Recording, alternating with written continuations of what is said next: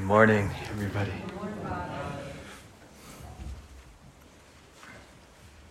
When you leave this morning, uh, make sure you grab a bulletin. It's jam packed with, with amazing information.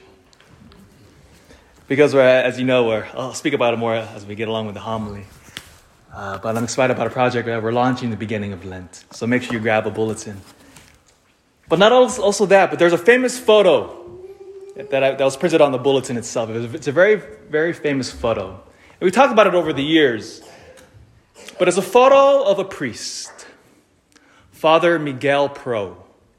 He's standing in, he's standing in front of a firing squad, and his arms are outstretched like this. It's a very, very famous photo. Arm outstretched like this. And he's wearing a, a suit, jacket, a tie. He's not wearing a priestly collar, and there's a reason why. So that photo that you'll see as you leave was taken on November 23rd, 1927. What was happening then? Ten years prior, in 1917, the Mexican government issued a new constitution for their country. And part of the new constitution that they wrote several articles. And these articles were targeted specifically at destroying the Catholic Church in Mexico. And so one of the articles was it was illegal to have Catholic schools, so they shuttered down all of our Catholic schools. We could no longer have any primary schools, secondary schools, because remember, the Catholic Church has the largest private institution for education in the world. Largest, even in the, in the country. We're the largest private school network. So they shut down all of our schools. Second, they literally barred our church doors. Third, they removed all public expression of the Catholic faith, especially if you go to Mexico, even in Italy or many of European countries or Latin America. We have all these beautiful, vibrant processions through the streets and towns. We have religious processions, especially if your town, if they have a, a particular feast day for, uh, for their patron of their particular town for a saint. This is where the name festival comes from, from the, from the, from the word feast. And the town will all come out, the whole town will come out and celebrate their Catholic faith. They'll process through the town carrying statues of their patron saints, images of Jesus, of the Blessed Mother, and they process through town. Illegal. As priests, we couldn't wear our collars anymore. You know, I love wearing my cassock wherever I go, especially Walmart or Costco. I always look like a freak walking around there. But praise the Lord, because I can talk about Jesus to people come up to me but illegal. None stripped from their habits. They kicked out all of our foreign missionaries out of Mexico. And so this is where that beautiful photo now comes in. Father Miguel Pro snuck back into Mexico. And in the secret shadows, he would have mass in people's homes. He would form people in marriage. The people want to get married. It was illegal to get married in the Catholic Church, so they would, he would secretly form couples in the Catholic faith. He would have, he would baptize people. And then eventually his luck ran out. And on November 23rd, he was captured and put in front of a firing squad. And when they asked him, Father, what, any, any last words before we execute you? And in that famous words, arms outstretched, and this became the rallying cry you scream this out to any Mexican, they'll, they'll know it to this very day. It's a rallying cry. Father Miguel Pro, the rosary in his hand, arms like this, in front of a firing squad, yelled, Viva Cristo Rey! Long live Christ the King. You yell that out to any Mexican, they'll start, they'll respond, Que viva!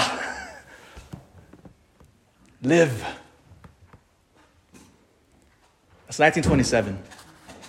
Why did the Mexican government attack us? Students of history will know that this is nothing new. The year 202, the emperor is now Diocletian in the Roman Empire, he sits on the throne. He arrests all people who are studying to be Catholic. Why?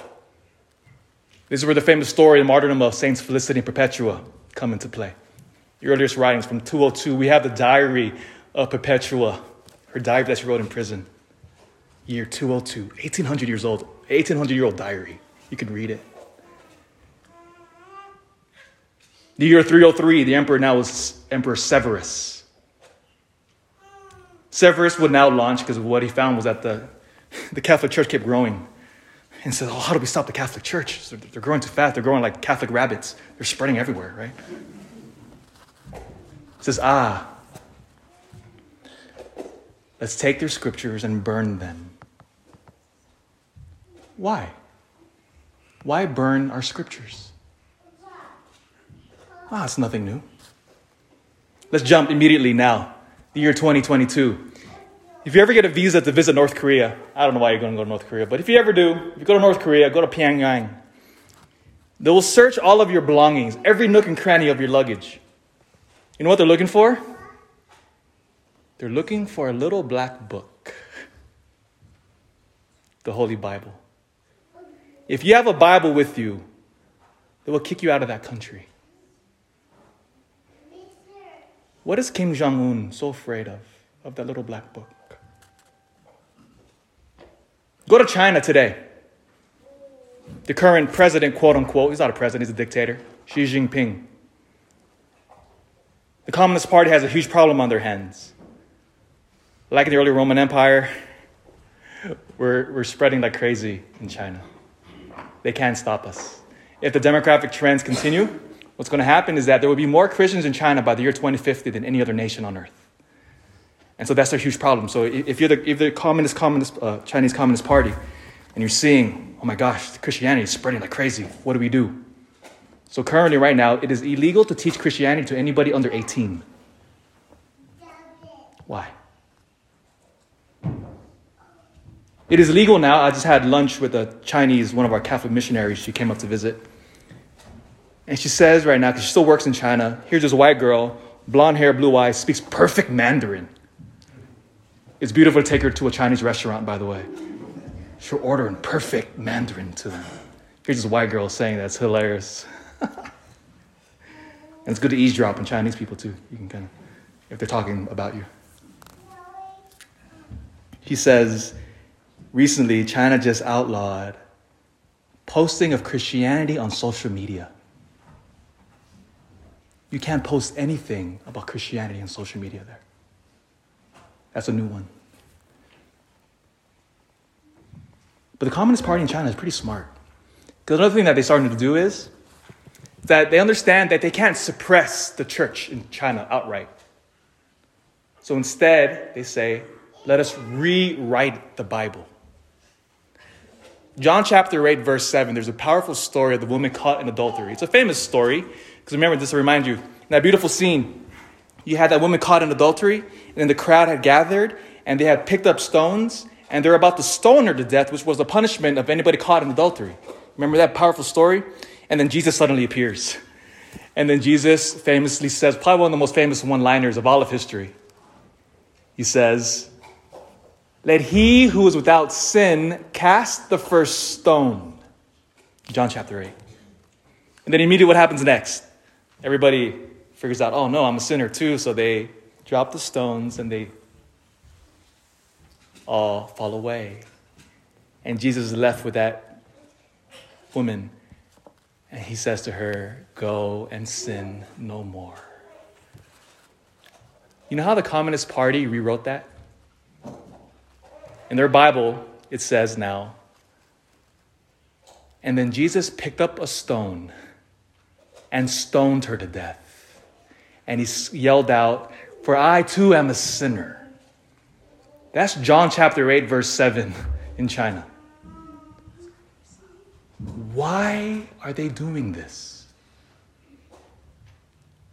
Again, students of history will know it is nothing new. Every emperor that has suppressed the church, every tyrannical dictator or government understands something very powerfully. That if I want to control you, and if I want to manipulate you, and if I want to have power, I must keep you ignorant of Jesus Christ. Why? If I can keep you ignorant of this book that is proclaimed at every single Mass, every single Sunday, if I can keep you dumb about this book, I can control an entire people. Because what Jesus Christ has done, again, our entire civilization, what it has done, again, remember, Western civilization is built upon this insidious, dangerous book, is that it reveals to us our identity. It tells us who we are, our value, and it tells us where we're going and what to aim for. Look what Paul beautifully says in the second reading today. And this is, look what he says. He goes all the way back. Says, It is written from the first man, Adam. And he begins to talk about Genesis, the beginning of, of, of creation. And he begins to speak about Genesis, tells you the story of, of, of how we were created, and then he ends here. For we have been born in the image of the earthly one, Adam, and we shall also bear the image of the heavenly one, meaning Jesus Christ. So, what Paul here was reminding the first century hearers is God created you. That's your identity. And now Jesus Christ has come to shed his blood to restore your identity and to remind you who you are and where you're going. And our kingdom is the heavenly home. Christ reveals to us who and what every human being is. You see, that's a problem if you're a tyrannical government. Because if you know who you are, then you will resist me. You know, before coming up here, I was in Vacaville. And there's some, some debate about whether Vacaville is part of the Bay Area or not. It sits on the straddle, kind of straddles the line. It's a big debate over there. You're not part of the Bay Area. It's a, it's a hilarious thing. But we used to have meetings when we were there with the police. Because the Bay Area was a hub for human trafficking.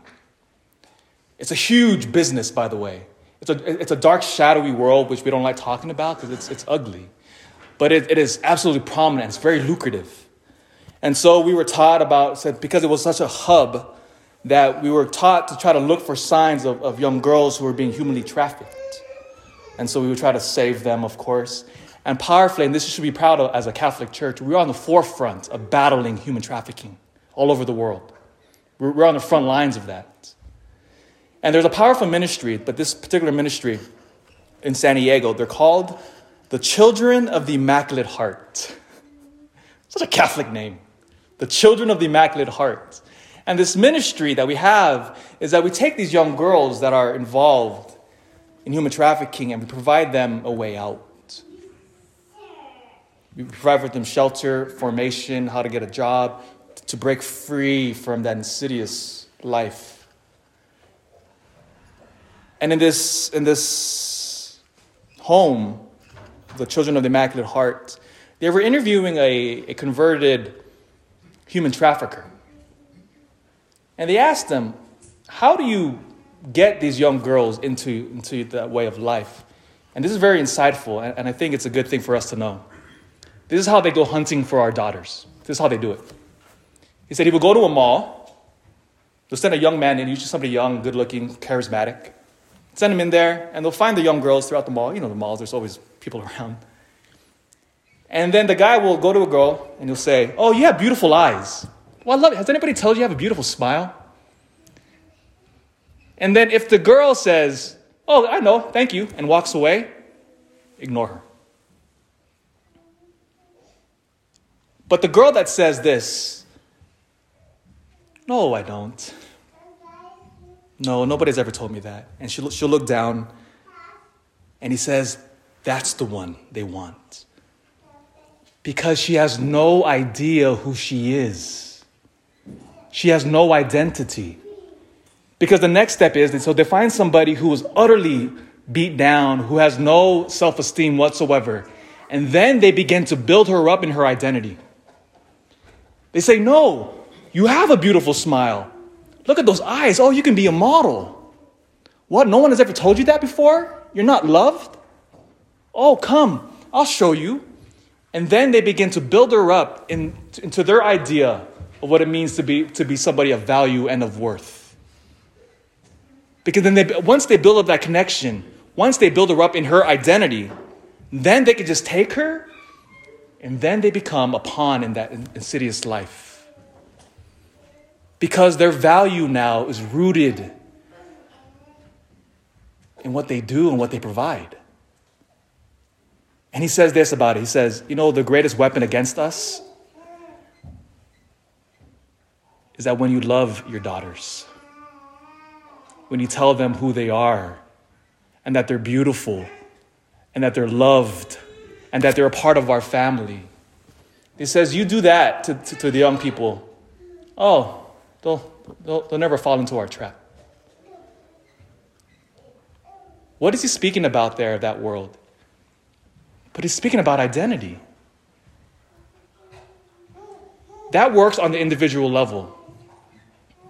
And it also works on a societal level, which is why tyrannical governments from the very beginning of the Roman Empire to, to North Korea to China to Mexico in the 1920s, it is always is what the always tyrannical governments always say, they always try to suppress the loudest voice of identity. And for the past 2,000 years, that loudest voice has always been us. That is why they must suppress the Bible in order to manipulate an entire people. Because what this book, why it's so dangerous, is that it tells you and I who we are. See, this is what the Bible does it provides a foundation, it keeps us rooted. You know, last week, remember, I quoted that University of Chicago study. It was, a, it was, it was a new study which reported that the vast majority of Americans are utterly depressed and miserable. Remember that stuff from last Sunday I quoted? And one of the reasons why, I don't think I got into it last Sunday, one of the reasons why Americans are reporting miserable rates, numbers that we haven't seen in decades, one of the reasons what they cite is that it's because we feel like we have no longer any purpose. We have no sense of meaning in our lives. It's speaking about that people that Americans as a whole are losing their sense of identity. And so now because we've as our culture gets less and less Christian, it's leaving a huge void. That we've, we've rejected the, the word of God in our lives, and so there's a huge void. And then, so what happens? G.K. Chesterton famously said G.K. Chesterton was an English convert to Catholicism, probably one of the most famous converts. This is what he says. He says, When men choose not to believe in God, they do not then thereafter believe in, uh, believe in nothing. Rather, they become capable of believing in anything.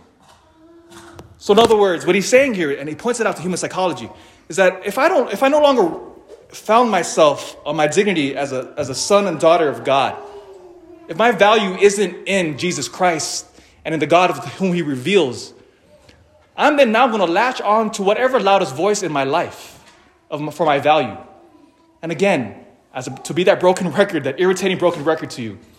If, if a God is not in our lives, the loudest voice that will always bubble up our, for our value and our identity is what? Oh, now my, my value is in money. Look at my house. Look how big it is. Look at how many cars I have in my driveway.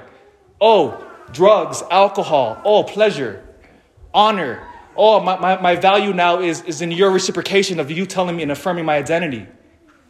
You tell me my value. And therefore, my value is that, then I got to focus on my body and how I look and how beautiful I am. Do you see, now that becomes the loudest voice of our, of our value in our lives. That's not who we are. This is, this is why the Bible will always be the most dangerous book in history. Because it reveals to humanity our truest worth and who we are. And that is why on March 8th, the Tuesday after Ash Wednesday, so Ash Wednesday is coming up, hard to believe, Lent is quickly upon us. On March 8th, Tuesday, 6 p.m., in this beautiful painted hall that we got here, we're going to do a deep dive into sacred scripture. And we announced it last Sunday how we're going to do a parish wide Bible study using what's called the Bible timeline. And it's a powerful program. Essentially, what it is, we're going to do a deep dive in order for us to reclaim our story. So, it'll be myself, Scott, and Emma Bailey as, as co facilitators. And we, are going to offer this Bible study for the parish. And amazingly, uh, So again, all the details will be in the bulletin today, so make sure you grab it so you don't have to remember all the little details I'm going to uh, express to you today. We're going to kick off that Tuesday, March 8th. And already, since we last uh, announced it last week, we're clo- uh, the group's we're probably around eight, uh, 30 people now. So it's going to be, a, I think it's, a, it's a pretty good interest in our, in our parish. People from Graeagle, even people from Reno are driving all the way out here for our Bible study. And so I want to encourage every single person in here to participate in the Bible study. And one of the reasons why I'm so emphatic about this, because I want you to take the Bible, I want you to pick it up, and I want you to no longer see it simply as a collection of strange names, like in that first reading today. You hear all the strange names? Saul, the desert of Ziph, Abishai, David, Abner, son of Ner. Who the heck are all these people? It's confusing. And so I want us to take the Bible to, to pick it up and say, ah, this is a story of my family. This is who I am. And so on March 8th, beginning, we're going to launch into this new Bible study. And I hope the whole, everybody in the parish will participate. Is to reclaim our story again. Because what the Bible reveals to us is why we are here and where we are going. And I guarantee you, there is, the devil hates nothing more than a Christian whose eyes are wide open. A Christian fully aware of who he or she is. You are the most dangerous person on earth when we realize that you and I are created in the image and likeness of God. See, that is why Xi Jinping hates us. Kim Jong un hates us. Plutarco Elias Calles of Mexico in the 20s hated us. Why Adolf Hitler hated us. Why Mussolini hated us. Why the Emperor Diocletian hated us. Why the Emperor Severus hated us. Because we knew who we were. And we said no to their faces. Grab a bulletin and I hope discern well if you're willing to participate, we're going to learn the story of our divine family.